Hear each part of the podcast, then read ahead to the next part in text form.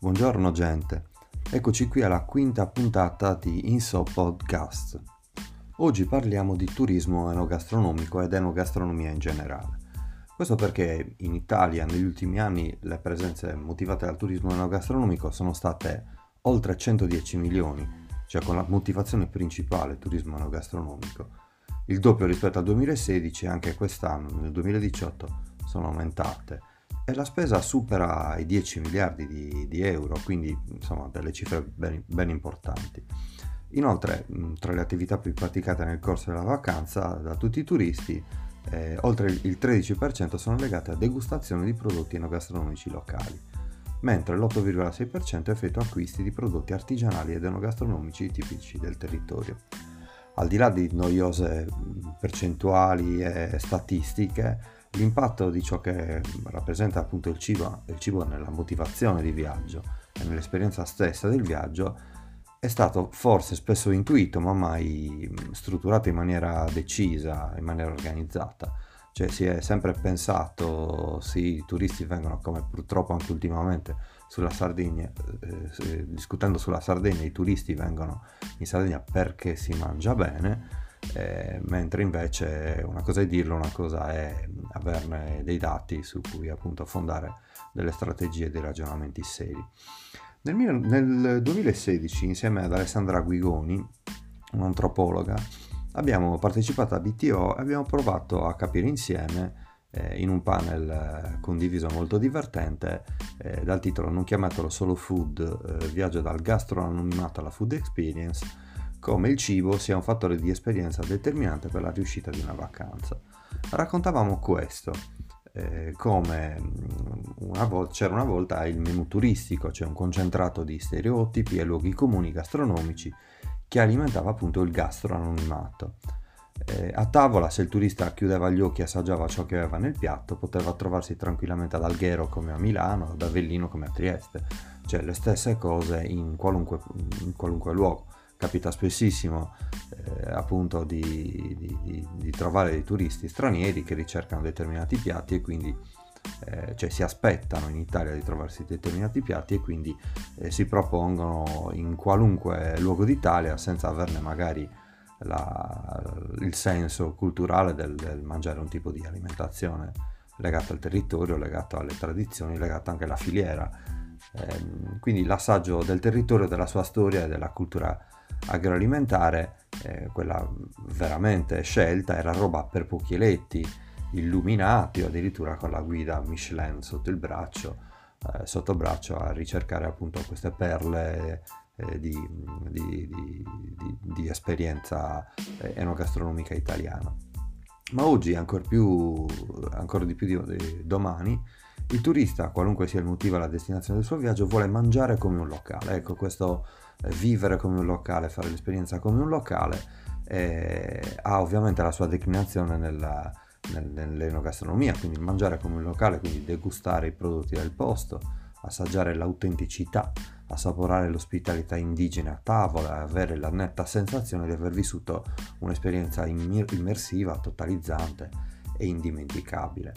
Quindi la food discovery è il viaggio dell'eroe, quindi un eroe che, attraversando mondi e prove, giunto alla fine del suo nostos, può gustare l'elisir, sia un Barolo o un Cannonau, magari in un locale stiloso, facendosi un selfie con la chef star di turno. Questa food discovery è anche la nostalgia alimentare, un concept antropologico che fa sì che il turista torni anno dopo anno sul luogo del delitto culinario per ripetere quella food experience che coinvolge attivamente tutti i 5 sensi ed è quindi appunto per questo motivo mediamente più intensa di qualunque altra esperienza di viaggio. Quindi mettere le mani in pasta, imparare facendo, divertendosi imparando, degustare ed imparare, il mangiare sostenibile, verde, responsabile, mangiare come i locali ma anche mangiare sociale, sentendosi parte di una comunità, ricercare locali estremi, inarrivabili, semi-segreti come la celebre Secret Tea Room a Londra, cercare una ristorazione personalizzata su misura. Alcuni ristoranti infatti si chiamano come sartorie, la Asola, i Sarti del Gusto, non a caso. Fanno parte dei tanti trend, enormi, milioni di trend, oserei dire, diversi quanto la tipologia di turista, anzi appunto dell'esperienza enogastronomica. e quindi vediamo che insomma ci muoviamo in un contesto veramente tanto complesso, con i turisti che sempre di più ricercano un'esperienza molto particolare, quindi diversa da quella che possono fare gli altri, e l'offerta che si adegua appunto predisponendo tutta una serie di esperienze che sono completamente diverse l'una dall'altra. C'è da considerare anche che un turista vive per tre volte al giorno il suo rapporto con il cibo, colazione, pranzo, cena tipicamente, e viverlo male diventa uno dei peggiori ricordi della sua vacanza. Ecco perché la scelta di destinazione dove si mangia bene diventa un fattore di scelta prima, di maggior gratificazione durante e di piacevole ricordo e condivisione anche dopo. Un classico appunto è quando si rientra da un viaggio, oltre alle domande era bello, vi siete divertiti e come avete mangiato, perché il mangiare in un viaggio è comunque un aspetto che completa l'esperienza di viaggio stessa. L'Italia ha un rapporto abbastanza complicato con il cibo. Abbiamo una ricchezza, una varietà enogastronomica di valore veramente inestimabile, che è contaminata continuamente da culture, da innovazioni sia interne che poi arrivano anche dai contesti lavorativi, dai contesti di immigrazione, da mille fattori spesso imperscrutabili. Però tutta questa, diciamo, ricchezza, varietà, innovazione spesso contrasta con un'offerta non all'altezza della sua potenzialità, spessissimo soprattutto nell'esperienza proprio del percorso enogastronomico. La qualità enorme che si può avere e anche la qualità sorprendente dei piatti spesso contrasta appunto con un'offerta veramente scadente nei dettagli e in tutto ciò che è appunto l'esperienza della fruizione del cibo. Assistiamo infatti alla globalizzazione del cibo offerto ai turisti, con centri storici invasi da un gastroanonimato scadente e non rappresentativo, che svilisce l'esperienza rendendola comparsa rispetto agli altri attrattori, quando addirittura non rovina l'esperienza stessa. Cioè trovarsi una pizza surgelata o delle paste alla gricia o alla carbonara fatte in una maniera terrificante porta appunto a un'esperienza che poi rovina anche la reputazione della destinazione. Anche nella ricezione troviamo attenzione maniacale in aspetti irrilevanti dell'accoglienza e invece abissi di sciatteria in prime colazioni industriali con prodotti preconfezionati e da sapore uguale in tutto il mondo. Vi sarà sicuramente capitato in hotel anche importanti trovare una prima colazione veramente imbarazzante. Il cibo quindi è passato da rappresentare il mero valore nutrizionale del dopoguerra a quello di momento di condivisione e piacere, scoperta, appagamento interiore, lasciando al valore nutrizionale un aspetto importante più per la qualità degli ingredienti e per la cura della preparazione che per la quantità. Quindi da un modello appunto di quantità siamo passati alla qualità. Ecco, in un modello in cui la quantità viene ritenuta poco appagante in gran parte del pianeta, ci ritroviamo invece a voler sfamare i turisti più che invece a coinvolgerli in un percorso di conoscenza enogastronomica esperienziale.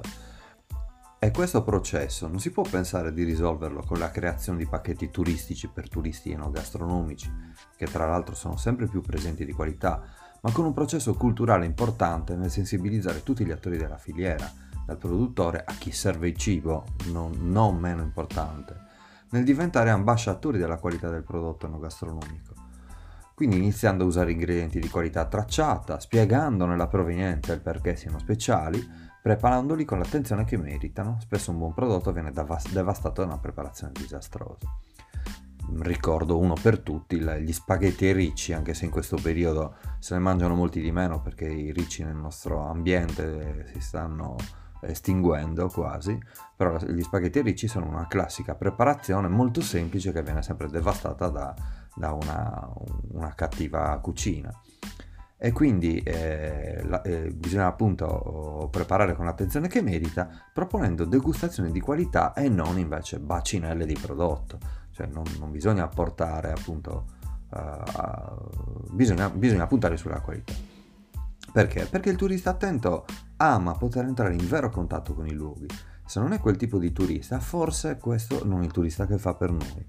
Come raccontavo in un altro post il turismo non è un diritto, è sulla necessità di creare un prodotto, cercare i mercati di qualità e avere pazienza. In questo momento quindi siamo un bivio: continuare a rimanere la dignitosa trattoria-pizzeria del mondo turistico o provare invece a diventare il ristorante stellato. Questo dipende solo da noi. Ovviamente non sto proponendo un modello solo di qualità, solo di eccellenza, solo di ristoranti stellati.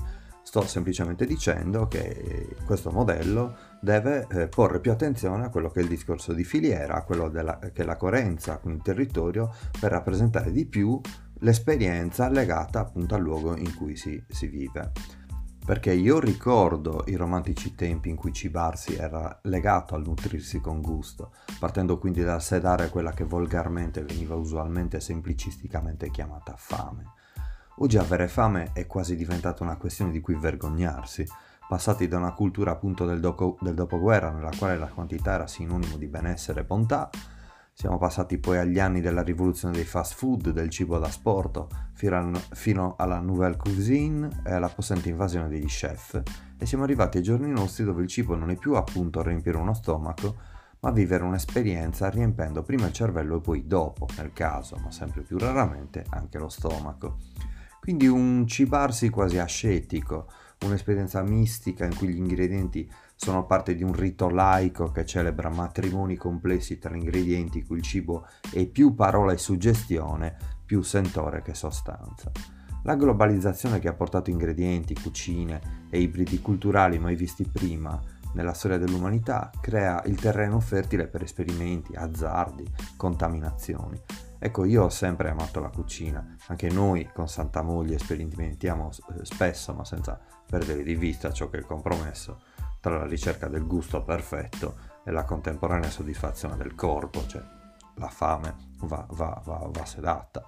Vedo invece che è diventata norma assistere a menù scritti da cuochi D'Annunzio, dove una carota bollita diventa oggetto di liriche che veramente neanche D'Annunzio avrebbe osato mai scrivere, neanche per una donna, e gli chef alla ricerca dell'ingrediente, della lavorazione, per stupire più che per soddisfare, in un contesto di fruitori che vogliono un racconto più che ascoltare ciò che il cibo ha da dire.